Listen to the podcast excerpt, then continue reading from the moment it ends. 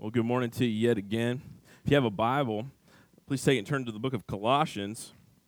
Colossians chapter 1, verses 15 and 16. And Clint and I are in the same corner together. I'm sorry, Clint. I was boxing him in, and then I stuck to your cord because I'm smooth like that. smooth. it's good to be with you. Colossians chapter 1, beginning of verse 15, we'll start.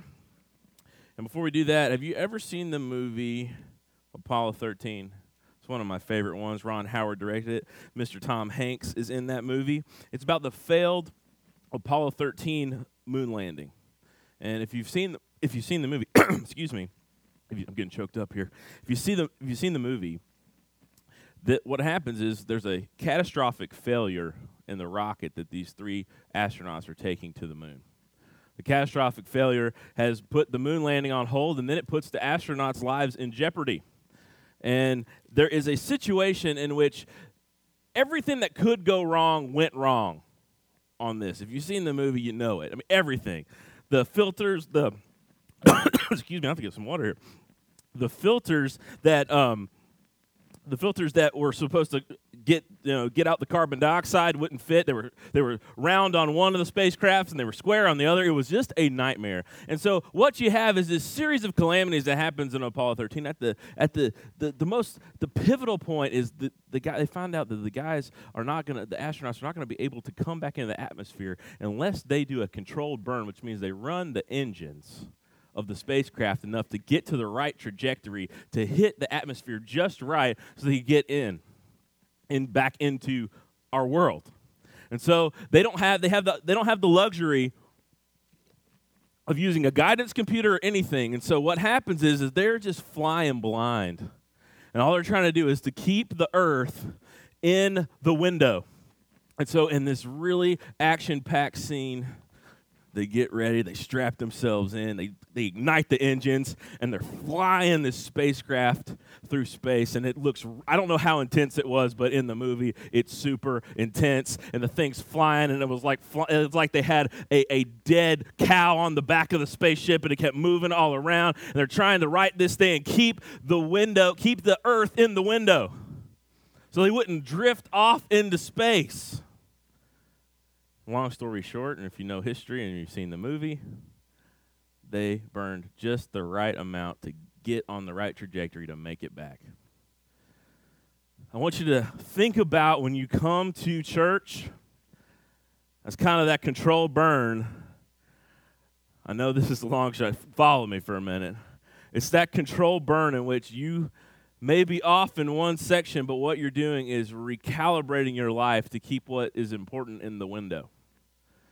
And so that's what we've done at Vacation Bible School. We have tried to show these kids how they should understand the world, how they should understand Jesus, and how they their lives should be recalibrated to fit right in that window, to fit in where they need to be. And so when we come to church on Sundays, when we come to VBS, we do all these things. What we're trying to do is to think like think the thoughts of God and to not not be off course because a little bit off course for a short time won't matter too much. For example, if you get your GPS going and you're trying to go somewhere, that's the only way my wife will go somewhere is if she has a GPS. Like sometimes it's even the Piggly Wiggly. Just kidding. Okay, she she won't go anywhere. She gets anxiety if that GPS is not working. Can you imagine if your GPS is one mile off? That's not bad.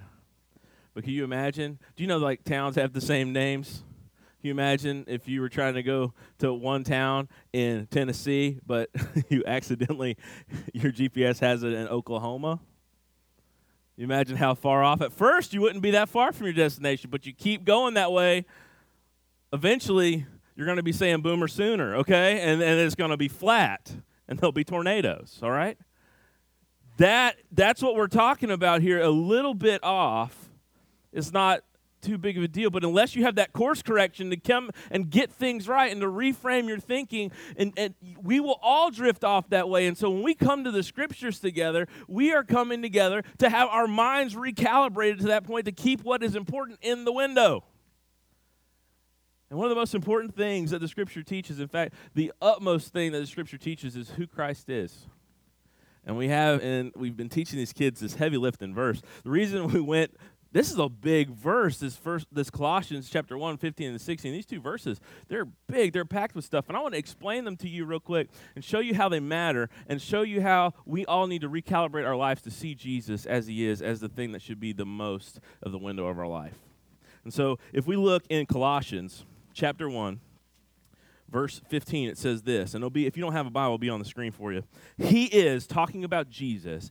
He is the image of the invisible god. So the first thing it says about jesus is he is the image of the invisible god. You got your own bible you got an app whatever highlight that we're going to come back to it. It says this he is the firstborn over all of creation. Verse and so that's the second thing to underline he's the firstborn of all creation. Thirdly in verse 16 it says this for by him all things were created, in heaven and on earth, visible and invisible, whether thrones or dominions or rulers or authority. So you can just go out and light. He created everything, all those things, whether it's visible, invisible, thrones, principalities, everything. it goes on to say, and all things were created through him. And this last one to underline is all things created for him.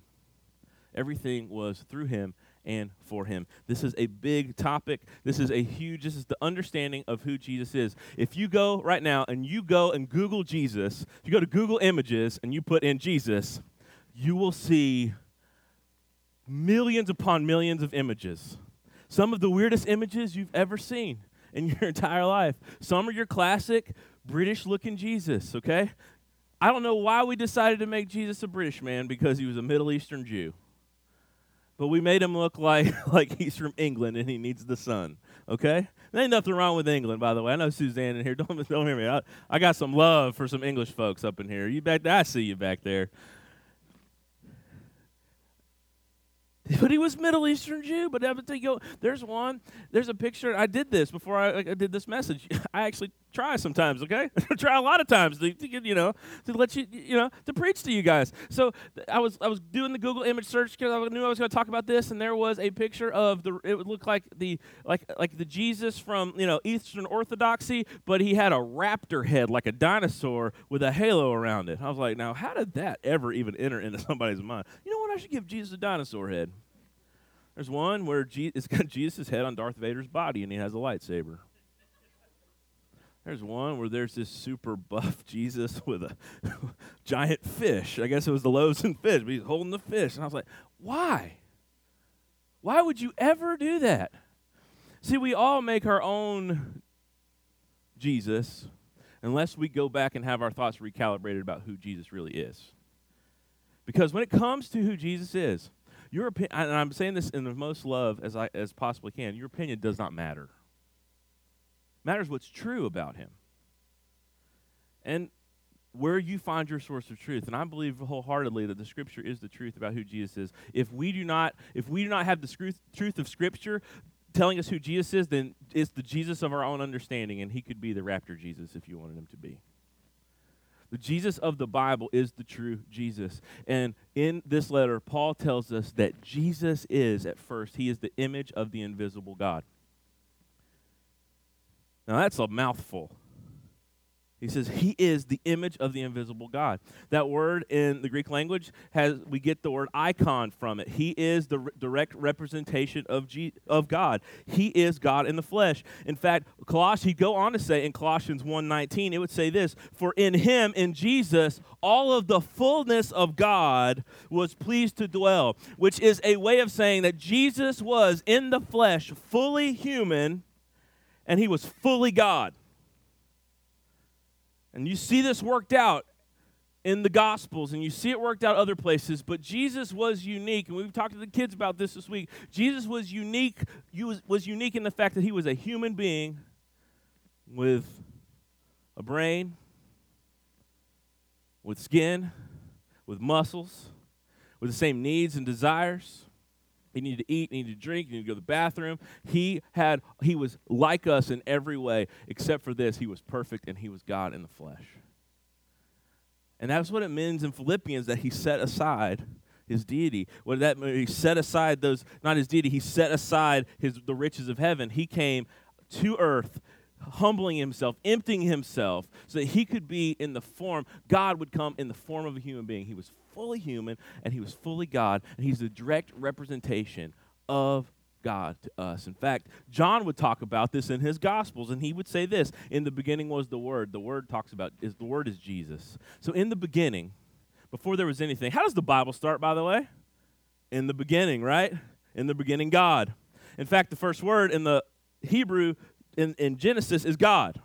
So in the beginning, God created the heavens and the earth. You've heard that before. That's a good opening line. It's one of the best opening lines ever. Okay, that'll really get your get your attention grabbed. And so John, when he comes and he says in the beginning, he knows what he's doing. He's a good Jewish boy. He knows the Old Testament. So he is making a statement about Jesus that he has always been that he's eternal with God. And he says in John chapter 1, he says, In the beginning was the Word, Jesus. And the Word was with God. He was always been. And the Word was God. And then it goes on to say, And he was in the beginning with God. Emphasis, he was before everything. And all things were made through him. Everything. And without him was not anything made that was made. And then it goes on to say in verse 4 In him was life, and that life was the light of men, and light shines in the darkness, and the darkness has not overcome it. You jump down to verse 18 in John's gospel, and he says this No one has ever seen God. They've seen representations of God in the Old Testament. You see the prophets, they see him. You see Isaiah, he saw a, a picture of God in the throne room, but he, God was high and lifted up. Nobody has ever seen God. Remember, remember Moses, he wanted to see God. He said, You can't handle this. That's the Matt International Version. And so you can't look, but I'll pass by and you can catch my backside.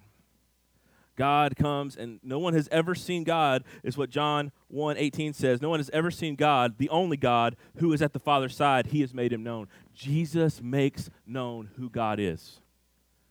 So if you want to know the heart of God, you need to look no further than Jesus who is the second person of the Trinity. He is God in the flesh.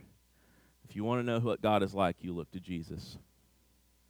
He is the image of the invisible God. No one has seen God, but Jesus has made him known to us. So we're not out there groping and grasping and who's God.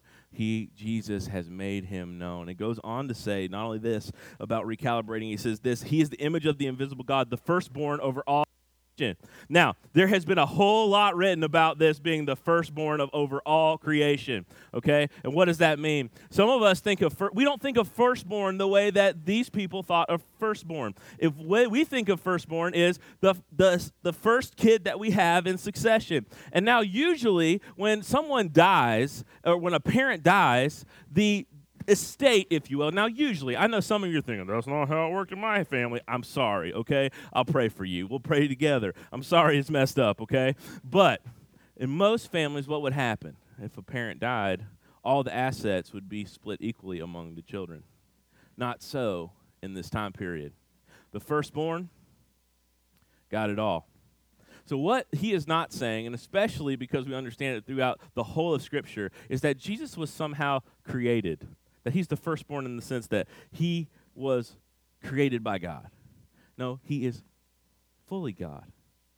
And he came in the flesh. That's not what this is saying. What it means when he says firstborn here is that he has all the rights and the privileges of the firstborn child in this culture, which means this. I was the firstborn child. I like to poke fun at my brother about it all the time. I grab my mom's phone and regularly text him from my mom's phone. I love Matt more. I call him her third favorite son. She only has two regularly. I love to mess with him. And then I know he knows I'm texting through my mom's phone, but I'm w- banking on his coworker seeing a text from his mom saying that he loves his brother more. And it, goes, it gives me just great glee, okay? I enjoy it so much. And see, back in the day, especially in this time when this was written, as the firstborn, I would be king of the castle. I get all the inheritance. Bow to me. You get a certain percentage, but I get most of it. House would be mine. The estate would be mine. It would be mine. Especially if there was a situation with royalty involved. And that's what we have here with God being king. You have this idea who takes the throne? The firstborn heir and Jesus is that. So it's not referring to Jesus being made. Jesus has always existed with the Father. He is fully God. And this is we're, we're getting into deep waters here, okay? But he's fully God, and he has always existed. Always, he's eternal. And when it says he's the firstborn, it means that he is the rightful ruler and reigner. And because he came on the cross and died and was risen, he is Lord. He has all the prerogatives of the sovereign. He is the firstborn in the sense that he is the one to take the throne. And if you look in the book of Revelation at the end of the book, then they're asking who is worthy to open up the scrolls. You know who it is? The Lamb of God, who is Jesus.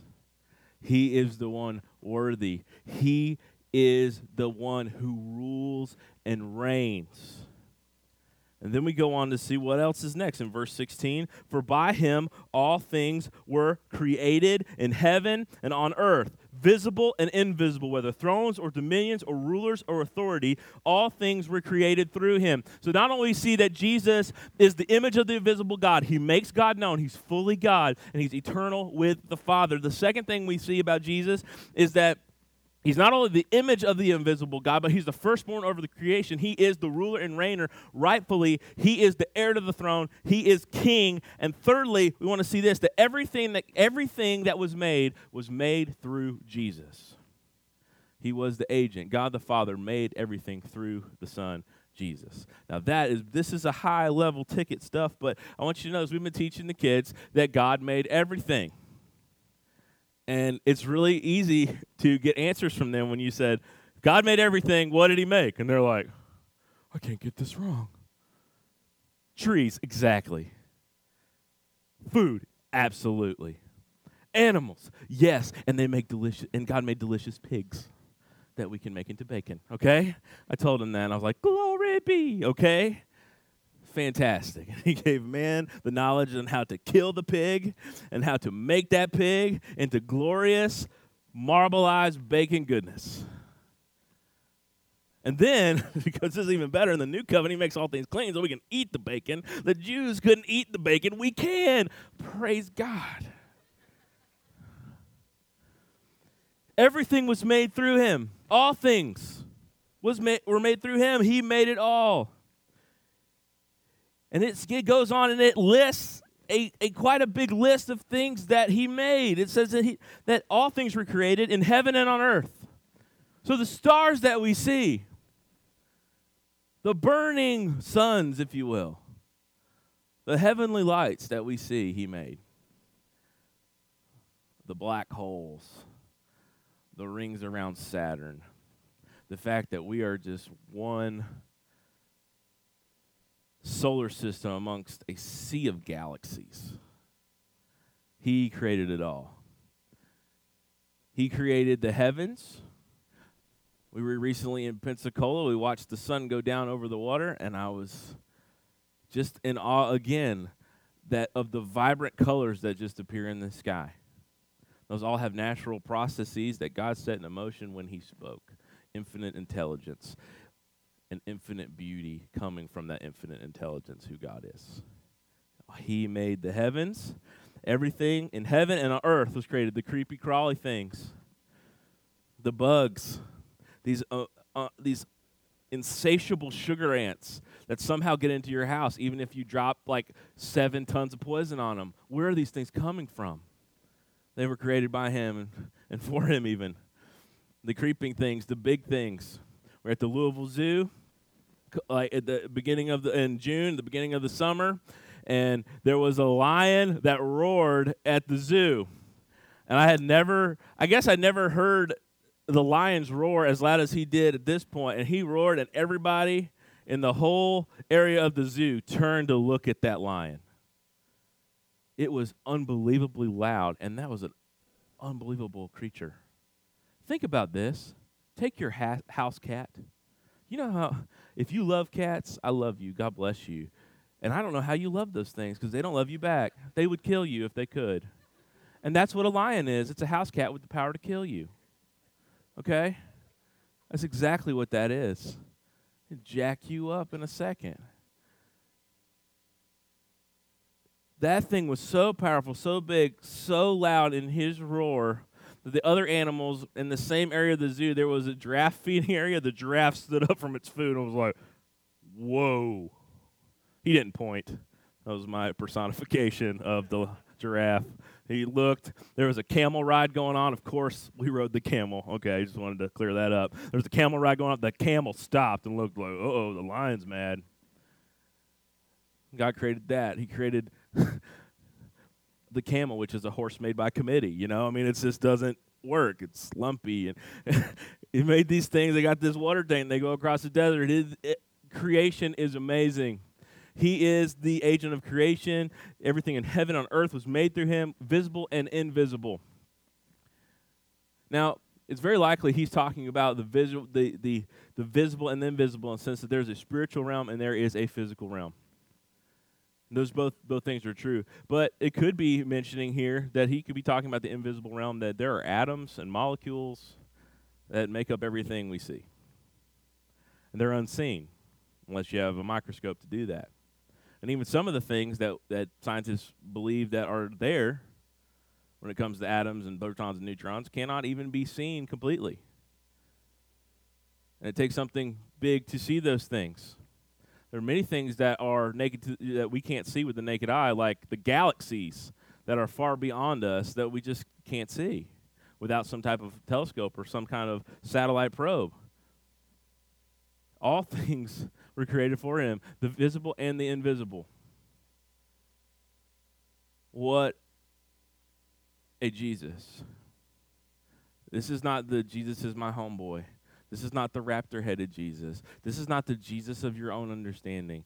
This is the Jesus of the Bible, who is the agent of creation. He has always existed with God. He is completely God in the flesh. He is the creator of all things whether on heaven, earth, he, he, it was made through him. Whether it's visible or invisible, it's made through him. And it also says whether thrones or dominions or authorities or rule, rulers or authorities. And so what this is getting at is there's the spiritual realm and all authority, whether it's on the earth, invisible, or even, even in spiritual realms with demons and, and angels and stuff we can't really understand because the Bible doesn't give us a whole lot of, of information. It just says that there is a realm of demons and angels that we don't understand, and there's a hierarchy of those things, and we can kind of guess that there, but it's not, the Bible doesn't major on that. Jesus is even ruler over those things. Now, I want to put this clearly. Have, if you've ever read the Gospels, there's all these stories in the Gospels. And almost, if you don't understand them correctly, you're almost at this point where you think it's like, come and see the amazing Jesus. Watch him turn the water into wine. Look at him heal the leper's hand. You know somebody that's kind of weird in your family? You think they're demon possessed? Bring them on down. Jesus will cast out the demons and make them less weird. And if you read the Bible like that, you think that the Jesus story is just a dog and pony show trying to get you to, to, to, to, look at all these great things and, oh, I remember these miracles. But when you look at the Gospels, these are eyewitness accounts meant to show you that Jesus is Lord over the supernatural and the natural world. Just give you an example, and I want you to do this because this is going to help you recalibrate your thinking. You remember, I want to keep the big picture in the window, and one of the ways you keep get, keep the big picture in the window is to understand the scriptures and to read the scriptures and to read them correctly to understand it. So I want to walk you through real quick just two just two stories. Mark one, they'll be up here. Mark one. It's one of the Gospels. Mark one. See if I can find it. I'm trying to turn quick and I can't do it. Mark one, verse 21. There's a story here. Mark one Come on, Matt. Mark 121 says this, and, the, and then this is talking about Jesus. Very beginning of the gospel, Mark chapter 1, it says this, and, and, and they went into Capernaum, and immediately on the Sabbath, which is a Saturday in the Jewish time period, he entered the synagogue and was teaching. So Jesus is teaching in the synagogue on Saturday, as was his custom. In verse 22, and they were astonished at his teaching, for he taught them as one who had authority and not the scribes. You imagine that sermon. Son of God, throwing down. And we got in verse 23 and immediately there was in the synagogue a man with an unclean spirit, a demon. A man with a demon. I want you to know this in our in our culture, the idea of demon possession and and spirits and stuff, we have tried to sanitize ourselves out of them and diagnose out of those things. And there's a real thing such as mental illness, but I want you to know something. There's real real demon possession in the world. There are, we don't wrestle against flesh and blood people. We wrestle against principalities and powers and rulers of the air. We are, there is a spiritual realm. And if you go to if you go to some other countries, you get a, some that are are are, are not as uh, rationalistic as we are. You'll see those things very clearly. I am thinking I, think about witch doctors that I've I've encountered in Haiti and some other people. There is something that cannot be explained other than demon possession. And so when the Bible's talking about this, don't go try to find a demon under every rock like some people do, but it's a real deal. And this unclean spirit cries out. And can you imagine right now how startling it would be if these people were met to worship, and all of a sudden someone just goes, ah! in the back. I'm sorry, I scared a child. Can you imagine though? I was I was in uh, Louisville, Kentucky at Ninth and O Baptist Church. That's where I was. Uh, that's where I was a member when I was um, uh, in seminary. And there was this guy that sat in front of me. And you ever run these scenarios? Like I knew this guy was weird, and I had I. I felt like he was going to try to do something. I just had that in my spirit because he had this weird like vibe. Okay, so I was kind of thinking, if he does something, I'm gonna punch him in the neck. You know what I mean? Like I probably wasn't, but you know, like I felt like he was gonna do something. So in the middle of the service, as soon as the pastor gets up and he gets to go do his pastoral prayer, this guy lets out this guttural scream, this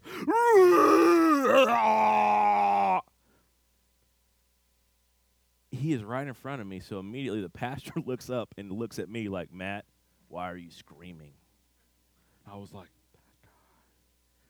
Okay, so then I'm really thinking, like, how am I going to take this guy out if he goes after our pastor, if he tries to go after my wife or somebody else? Like, how am I going to take this guy down? So, you know, I don't know if I do it or not, but I'm running the scenarios through my brain about this. Okay, then, then he starts preaching. The pastor starts preaching, and what does the guy do? He stands up and starts screaming, ah! and I was like, I told you, it was him. I don't know what was the deal with this guy. The deacons at our church handled it really well. They came, grabbed him, and they, they counseled with him. And I think they got him some help that he needed, which was awesome. But I can I just know the feeling of a startled situation. Jesus in Capernaum at the synagogue. This person with an unclean spirit cries out, and what does he say? What have you to do with us, Jesus of Nazareth? This is the demon calling out. Have you come to destroy us? I know who you are, the Holy One of God. So this demon from in this person is crying out. He says, Jesus, I know who you are. You come to destroy us? Which is an assumption that he can destroy them. And what happens? Jesus rebuked him, saying, Be silent. Come out of him.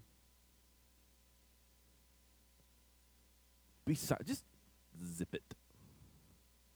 I don't know about you. I can't make my dog stop barking. We can't get the kids to be quiet. VBS. And he says, just be quiet, demon. Stop. Be silent, come out of him. And the unclean spirit, convulsing and crying out with a loud voice, came out of him. You imagine the stories they told at lunch after that synagogue worship time? Hey, you guys remember after we sang the song? Where the demon possessed guy screamed at Jesus. And Jesus was like, hey, stop it. Come out of him. And like the guy convulsed on the ground and then the demon came out. You remember that? That's weird. And they were all amazed, and so that they questioned among themselves, saying, What is this? So this is almost like this is at the lunch table. What, what is this? What happened? A new teaching with authority. He commands and even unclean spirits, and they obey him. And at once his fame spread everywhere throughout all the surrounding regions of Galilee. He's the Lord of the supernatural. The demons obey, the demons fear, the demons know his name. The demons, the supernatural world bows to him. He has defeated them, and he is that Jesus. Not only that, he is the Lord of the natural world. Go down into verse 29 of Mark chapter 1. It says, And immediately, one of Mark's favorite words, and he says, Immediately he left the synagogue and entered the house of Simon and Andrew and James and John. So this is kind of the way this story is written here. This is like happens right after that, that he leaves from the synagogue, the weird worship service with the demon possession. He shows his power of the demon come out. Demon ah convulses the guy and comes out, showing the power of Jesus. And then right after that, they go over to eat. Whew. What a Sunday, or what a Saturday. And immediately he left the synagogue and entered the house of Simon and Andrew, James and John. Now, Simon's mother in law lay ill with a fever, and immediately they told him about her, and he came and took her by the hand and lifted her up, and the fever left her, and she began to serve them. So, Peter had a mother in law, which shows that he was married. Tell your Catholic friends, okay? He was married. You don't have a mother in law unless you're married. Okay. Think about that. She was there. I'm sorry, that was free. Okay, let's go back. Married. Mother in law is there. She's got a fever. Get out the Dimetapp or the Tylenol. Get out the ibuprofen. Give her some. That's what we would do. What does he go? And he comes and grabs her hands and lifts her up. The fever leaves. Now, my little boy, this has become kind of a joke, but it wasn't really a joke when he had it. He got mono. He's four. He got mono. And you know how how bad it is if a preacher's son has mono and all the jokes that get told. Well, what was your son doing? Oh, the kissing disease. He's four. Okay? That was an awful thing. If you've ever had mono, I'm really sorry that you've had to experience that. For two straight weeks, that kid had a raging fever. And unless we kept medicine in him, his fever would get like bumping 104. It was bad. And if I had any type of power, I would take it. I would take. I would have taken the mono for him. That kid felt awful. And now you've seen, if you've ever seen a sick child, or if you've had a sick child, you know how that goes. You would do anything in your power to like that, like to take that on, to for them not to be that sick, but you have no power to do that. But Jesus, when he comes in on the scene, he has power over fevers, which means he control everything the human body. He lifts this lady up, the fever's gone, and she goes and makes lunch. That is what it means that he is the image of the invisible God, the firstborn over creation, the ruler and the reigner. He is the one that through him all things were created, the visible, the invisible all things in heaven, on earth, all the rulers, the powers. He's the Lord over the supernatural. He's the Lord over the natural world. He is Lord. Jesus is Lord. And the Gospels want us to realize that He is Lord, and so does all the Bible, that we should bring our lives into submission to His Lordship. Come to Him through Christ and know that every part of our life is for Him. If we go back to Colossians, what, how does it finish off? All things were made through Him and for him. Talked to someone, was talking to the fifth and sixth graders last night. And I was trying to explain to them how the Bible and the gospel helps us understand all of life. Why people die. What is your purpose? What is after this life? The, the, the storyline of the Bible answers every question and it answers them perfectly better than any other belief system in the world, and it is true. The Bible answers these questions. If you're asking this question, what are you here for? What on earth are you here for? You are here for the praise, glory, and honor of Jesus. Everything in the world was created for him. And you will not, you will not find happiness or satisfaction until you come to terms that you are made for him and your soul will be restless until you find your peace in Him. You can go get yourself help book on. Go to Barnes and Noble. Go to the one book books a million that's left in Mount Juliet. There's only one. Go there. Go to the self help section. Go get you Tony Robbins book. Go read Mr. Osteen. Go read somebody that's going to tell you some self help. It's not going to help you. You're going to be happy for a while, and then your world's going to crash again. Jesus is the only one who can give you give you a hope and a peace and let you know what you're here for. And even when the storms come and they will come, he is big enough, strong enough and gives you purpose enough for you to continue on and for you to persevere. And not only that, he won't ever leave you. He is sovereign over the supernatural and the natural. You are not created for yourself, you're created for Him. And I told the fifth and sixth graders this last night. It's really freeing when you realize the world does not revolve around you. It really is. it makes life so much so much better. Why is this happening to me? Well, maybe you're not the point. Why did this have come into my life?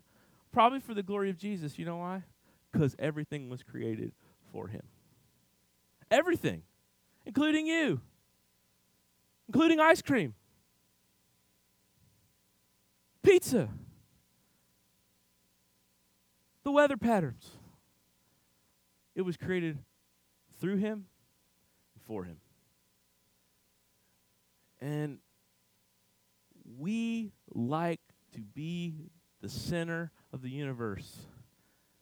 We like to make sure we keep ourselves in that window. We like to keep ourselves at the center. But the Bible, and we come together and worship and we read it, it's that control burn that takes us away from, I will sing praises to my name to sing praises to his name. It's that thing that says, if we were writing it, it would be, it would be I am the image of the invisible awesome, firstborn over all of my life. And everything that exists on heaven and on earth, whether it's visible or invisible, whether it's authorities or powers, it all has to do with me. And it's all through me, and it's all for me. And the Bible says, ah, no. It's all for the one, Jesus, who is the image of the invisible God, the firstborn, the ruler, the rightful heir of all creation. All things were created through him. Whether they're heaven and the galaxies and the stars, there's a beautiful sunset, they were created for him and for his glory. Whether it's on the earth, whether we're talking about those little sugar ants or the big lion at the zoo, all things were created for him, through him. Whether we're talking about visible or invisible, the atoms, electrons, the neutrons, all of that, or it's the visible, our lives, our system, whether it's it's supernatural or the natural, whether it's thrones or powers, or all things were created through him and for him. You are not the center, he is the center. And finding him at the center is finding true joy and peace. And we've been trying in our best way possible, in the simplest terms ever, to tell your kids that. And we want to tell you that, that Jesus is the center. All things were created by him, through him, and for him. And I call us all to praise him. If you're in this place today and you've heard the gospel before, but you are the center of your life and you have never trusted Christ, I'm going to invite you to do what the kids did follow the ABCs. Admit to God that you're a sinner. Don't hold it back. Don't hide it anymore. Admit your sin to Him. The Bible says all have sinned and fallen short of the glory of God. Admit to God you're a sinner and turn from that. B, believe.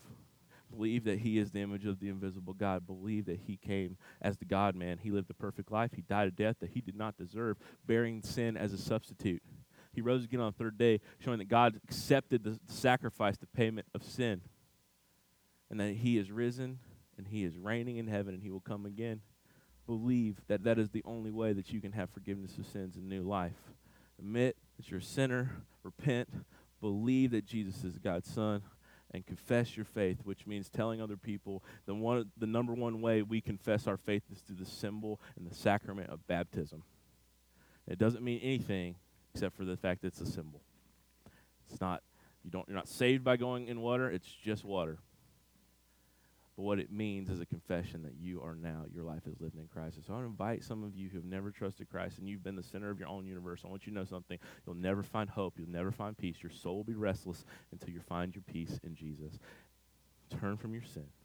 confess faith to Him. If you have a question about that, there's elders or deacons that love to talk to you about that. And you can right there and where you are, you can call upon the name of the Lord, confess your sins, and believe.